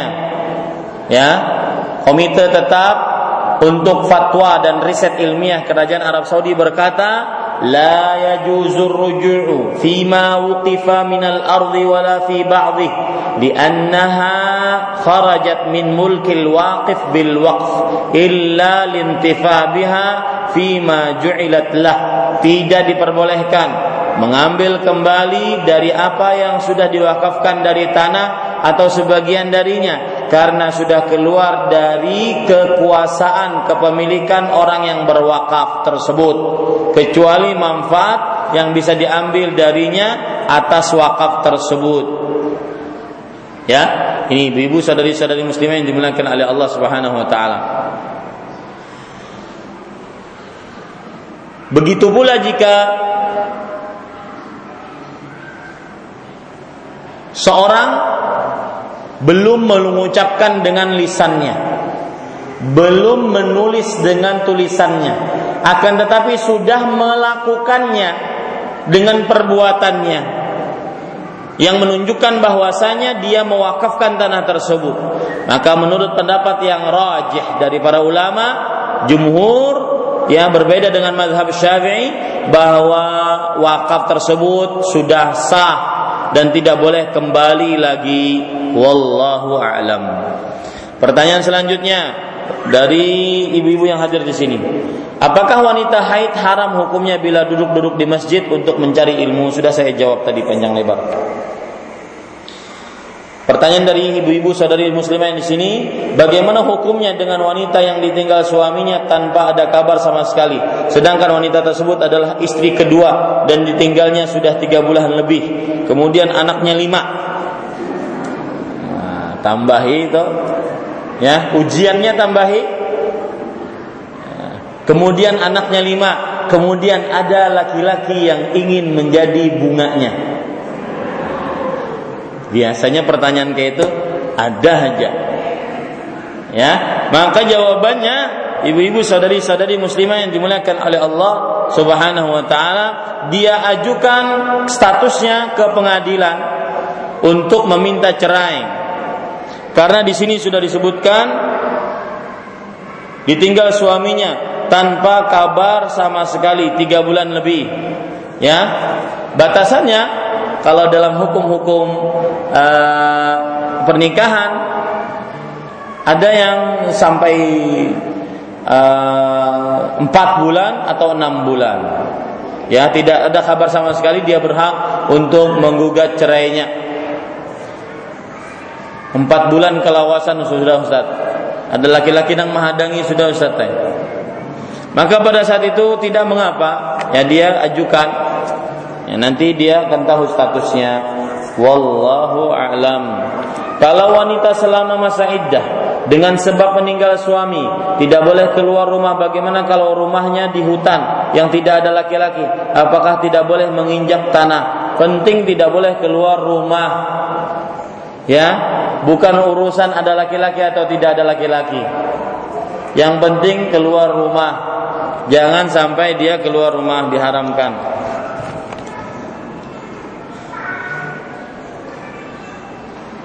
Assalamualaikum Waalaikumsalam warahmatullahi wabarakatuh. Saya Abu Raihan di Banjarbaru. Bagaimana cara menasihati teman yang mudah-mudah dalam menawarkan barang Untuk dibayarkan secara kredit kepada dia Sehingga orang lain pun bermudah-mudah dalam berhutang? Padahal Rasul Shallallahu Alaihi Wasallam berlindung dari hutang. Jazakallahu khairan. Intinya kalau seandainya ingin menolong teman tersebut, ya agar memenuhi keperluannya dengan cara nanti teman tersebut mengkredit dengannya, maka tidak mengapa. Ini tolong menolong dalam kebaikan. Akan tetapi jangan berlebih-lebihan di dalam berhutang karena disebutkan dalam pertanyaan Rasul Shallallahu Alaihi Wasallam berlindung dari hutang. Maksud berlindung dari hutang adalah ditakutkan beliau terlilit hutang. Yang kedua, maksud berlindung dari hutang adalah ditakutkan beliau nanti te, tidak sanggup untuk membayarnya. Yang ketiga, maksud terlindung dari hutang adalah ditakutkan beliau nanti terlambat menunda-nunda pembayarannya. Itu dia. Bukan berarti haram untuk berhutang. Wallahu a'lam. Silahkan ibu yang ada di sini kalau ingin bertanya. Assalamualaikum warahmatullahi wabarakatuh. Waalaikumsalam warahmatullahi wabarakatuh. Wafiq barak.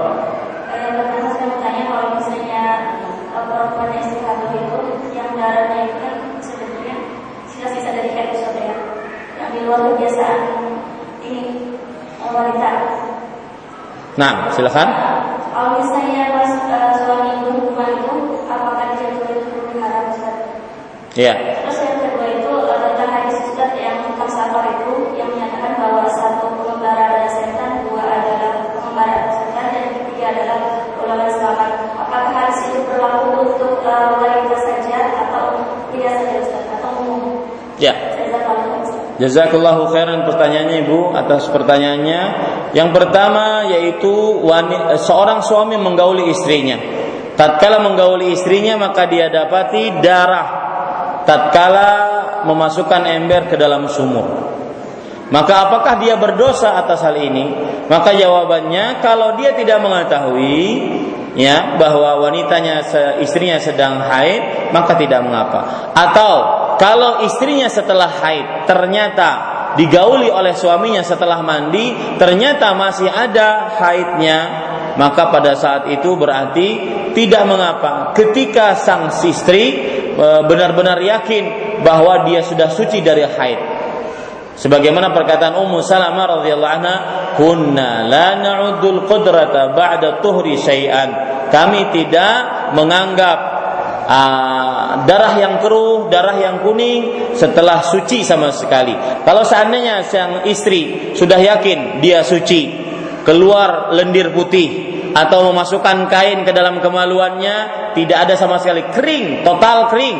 Kemudian dia mandi, kemudian digauli oleh suaminya. Lalu setelah digauli ternyata di suaminya pada kemaluan suaminya ada darah istrinya. Ya, tentunya ada darah dari bekas istrinya, bukan darah dari bekas suaminya ya. Ini berbahaya kalau darah dari bekas suaminya. Ada apa engkau wahai suamiku? Ya, maka pada saat itu tidak mengapa. Itu berarti dianggap sebagai istihadah. Ya, dan wanita istihadah seperti wanita suci lainnya kecuali hanya dalam perihal mengerjakan sholat dan membersihkan kemaluan sebelum sholat itu saja. Kemudian yang kedua permasalahan yang berkaitan dengan apa tadi? Hah? Safar. Rasulullah SAW bersabda, "Ar-rakibu syaitan, war-rakbani syaitanan, wa thalathatun rakbun." Artinya satu Orang yang bersafar itu berarti satu syaitan. Dua orang yang bersafar itu berarti dua syaitan. Tiga orang yang bersafar itu berarti e, terlepas daripada gangguan.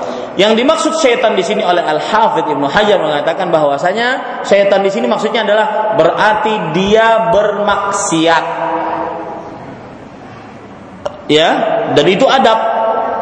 Adab dalam bersafar, hendaknya seseorang ketika bersafar dia dengan berjamaah. Jangan sendirian. Ke Australia jangan sendirian. Ya, ke Jepang jangan sendirian. Bawa keluarga. Ya. Ini seperti itu.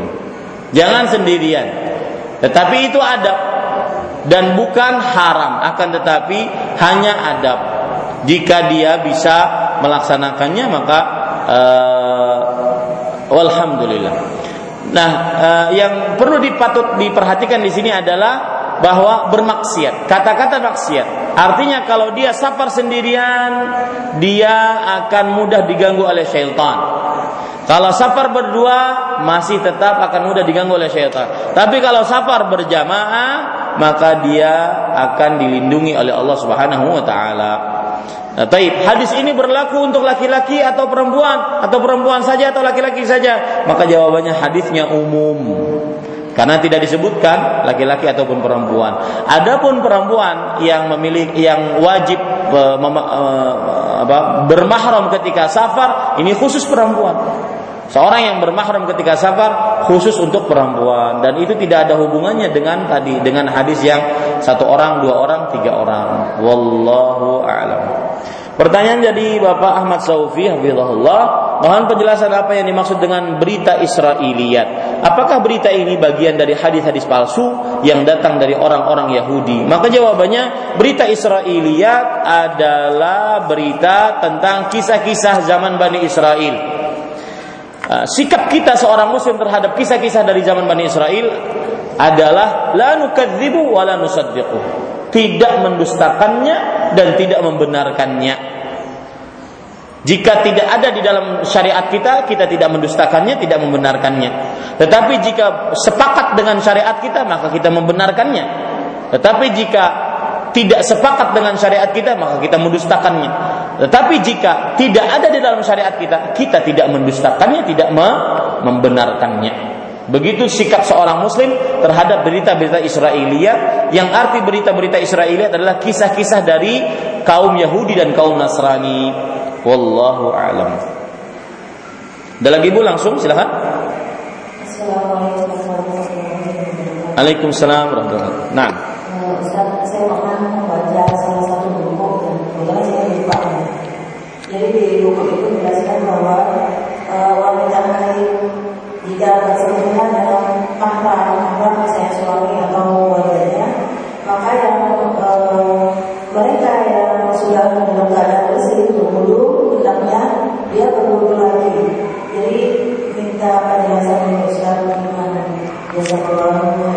Jazakumullah khair Bu atas pertanyaannya, pertanyaan bagus.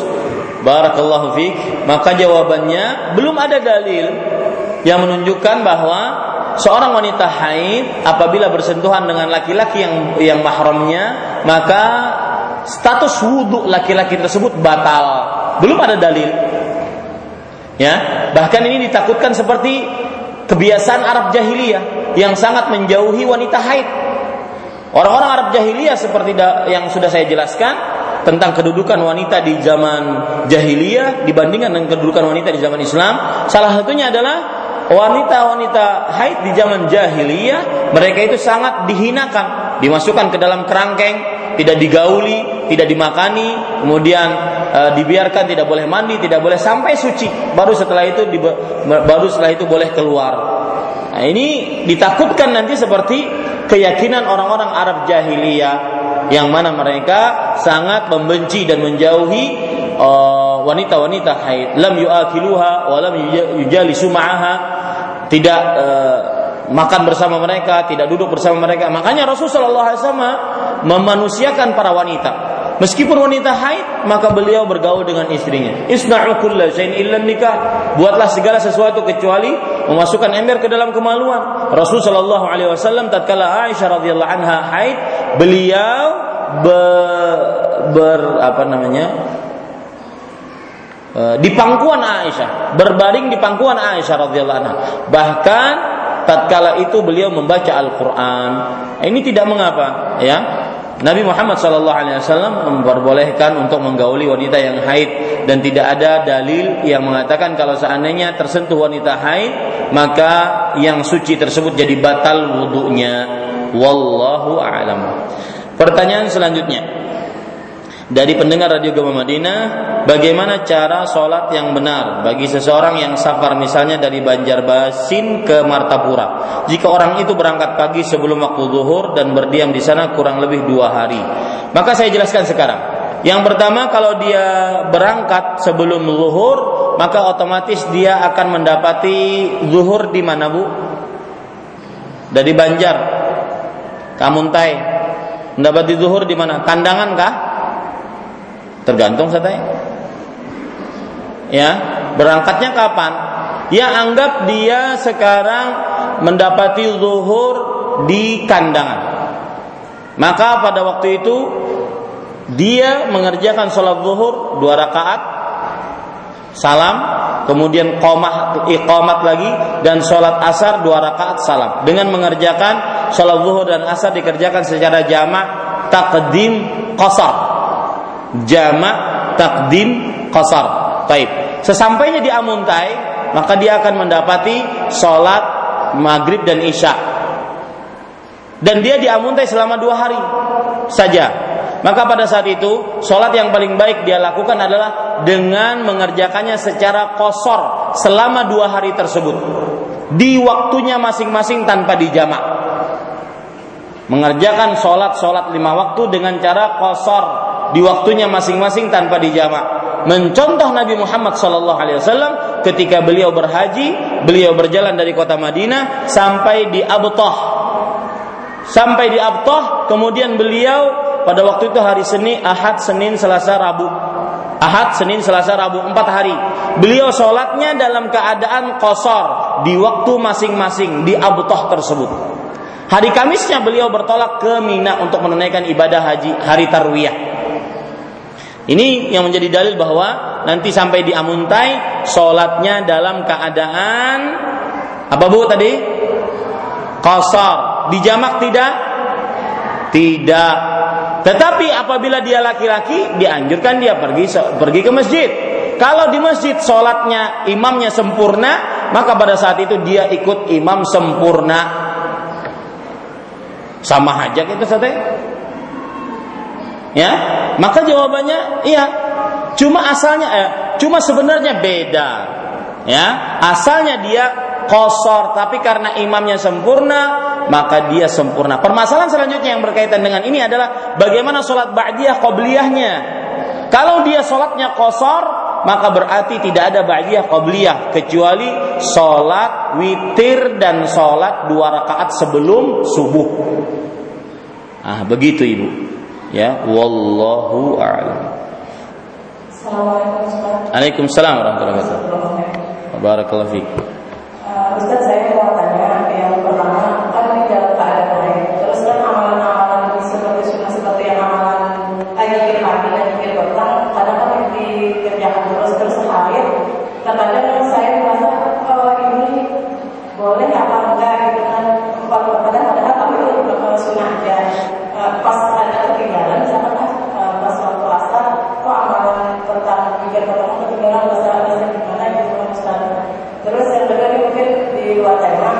pertama pertanyaan pian apa?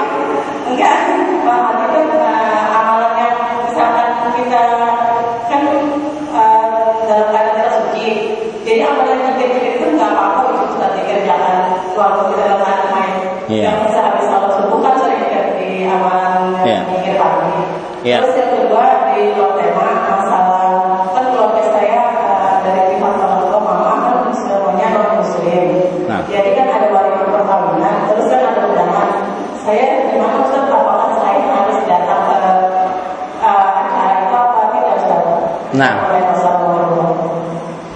Bismillah, alhamdulillah, wassalatu wassalamu ala rasulillah. Eh, Bapak ibu saudara-saudari yang dimuliakan oleh Allah Kita perbaiki redaksi pertanyaannya. Apa hukum membaca zikir pagi dan sore ketika sedang haid? Cukup bu. Bekesah pian panjang lebar. Ya, nah itu yang kedua, apa hukum? Ya, dan ingat saya pesan Bu ya. Jika Anda bertanya tentang hukum fikih maka tidak lain. Fikih berbicara tentang hukum. Hukum yang dibicarakan lima. Haram, makruh, mubah, mandub, wajib. Nah, gitu. Kalau pertanyaannya yang berkaitan dengan fikih. Ya. Baik. Maka pertanyaan yang pertama, apa hukum mendatang eh apa tadi? Apa hukum membaca zikir pagi dan sore tatkala sedang haid? Maka jawabannya tidak mengapa. Tidak ada dasar sandaran atau dalil yang melarang wanita haid membaca zikir pagi dan sore. Ustaz, di situ kan ada Al-Qur'an. Maka jawabannya kita tidak dilarang. Wanita haid tidak dilarang untuk membaca Al-Qur'an tatkala haid. Yang dilarang adalah memegang mushaf Al-Qur'an, buku Al-Qur'an. Adapun membacanya maka belum ada dalil yang kuat yang sahih dan jelas untuk membaca uh, untuk melarang wanita yang haid untuk membaca Al-Qur'an terutama apabila Al-Qur'an tersebut seorang yang wanita haid ini penghafal Quran. Banyak hafalannya. Tujuh hari lumayan mem- membaca Al-Quran. Nanti hilang hafalannya. Maka pada saat itu tidak mengapa. Wallahu a'lam. Kenapa? Siapa dapat arisan Baik, kemudian ibu-ibu sadari-sadari muslimah yang dimuliakan oleh Allah. Apa hukum mendatangi wanita eh, apa? Mendatangi apa tadi? Undangan seorang yang kafir. Baik itu keluarga, tidak keluarga, maka jawabannya ibu-ibu sadari-sadari muslimah yang dimuliakan oleh Allah eh, hukum mendatangi wanita eh mendatangi wanita mendatangi undangan seorang yang kafir. Ulun pinanya dandaman lawan bini ini sudah. Hmm. Taib, hukum mendatangi undangan seorang kafir. Maka jawabannya, ibu-ibu saudari-saudari muslimah yang dimuliakan oleh Allah Subhanahu wa taala, jika ya, jika undangan tersebut berupa walimatul urus maka disyaratkan undangan tersebut dengan beberapa syarat sehingga boleh mendatanginya. Yang pertama, di dalam undangan tersebut tidak ada kemungkaran. Yang kedua, di dalam undangan tersebut tidak atau orang yang mengundang tersebut bukan seorang yang wajib untuk diboikot atau dijauhi. Yang ketiga, undangan tersebut dari seorang muslim. Adapun seorang kafir maka tidak wajib.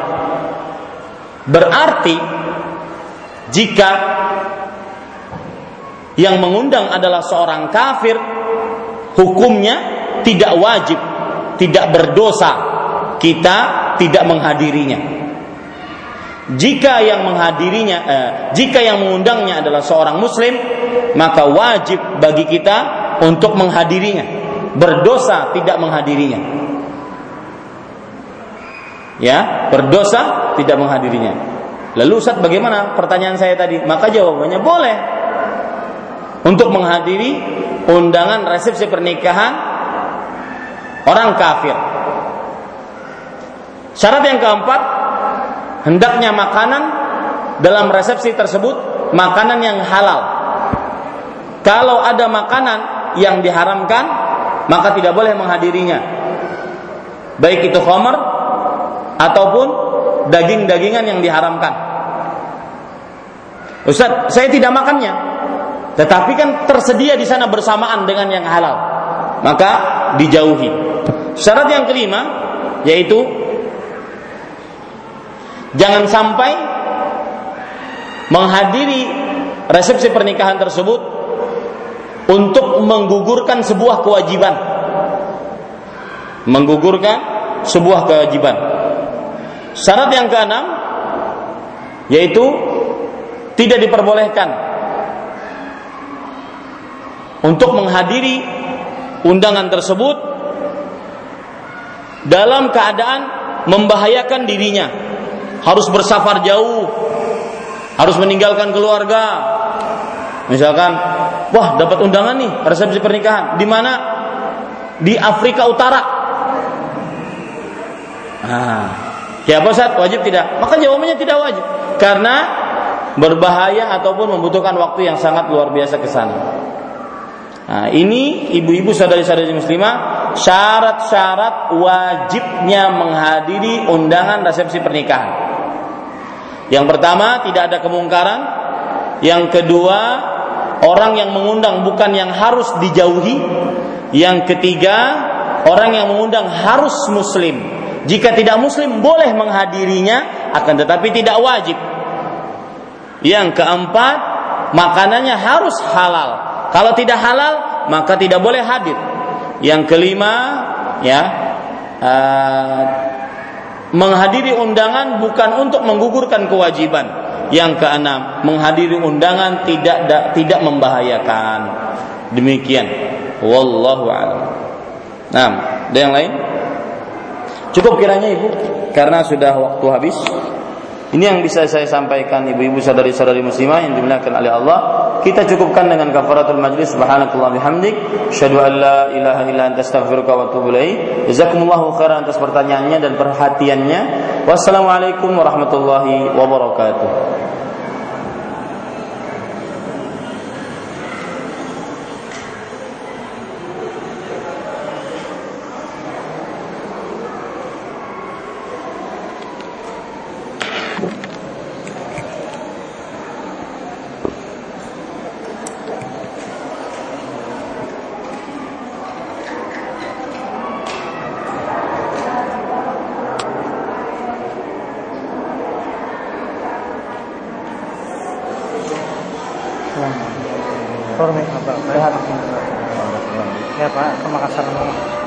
Iya.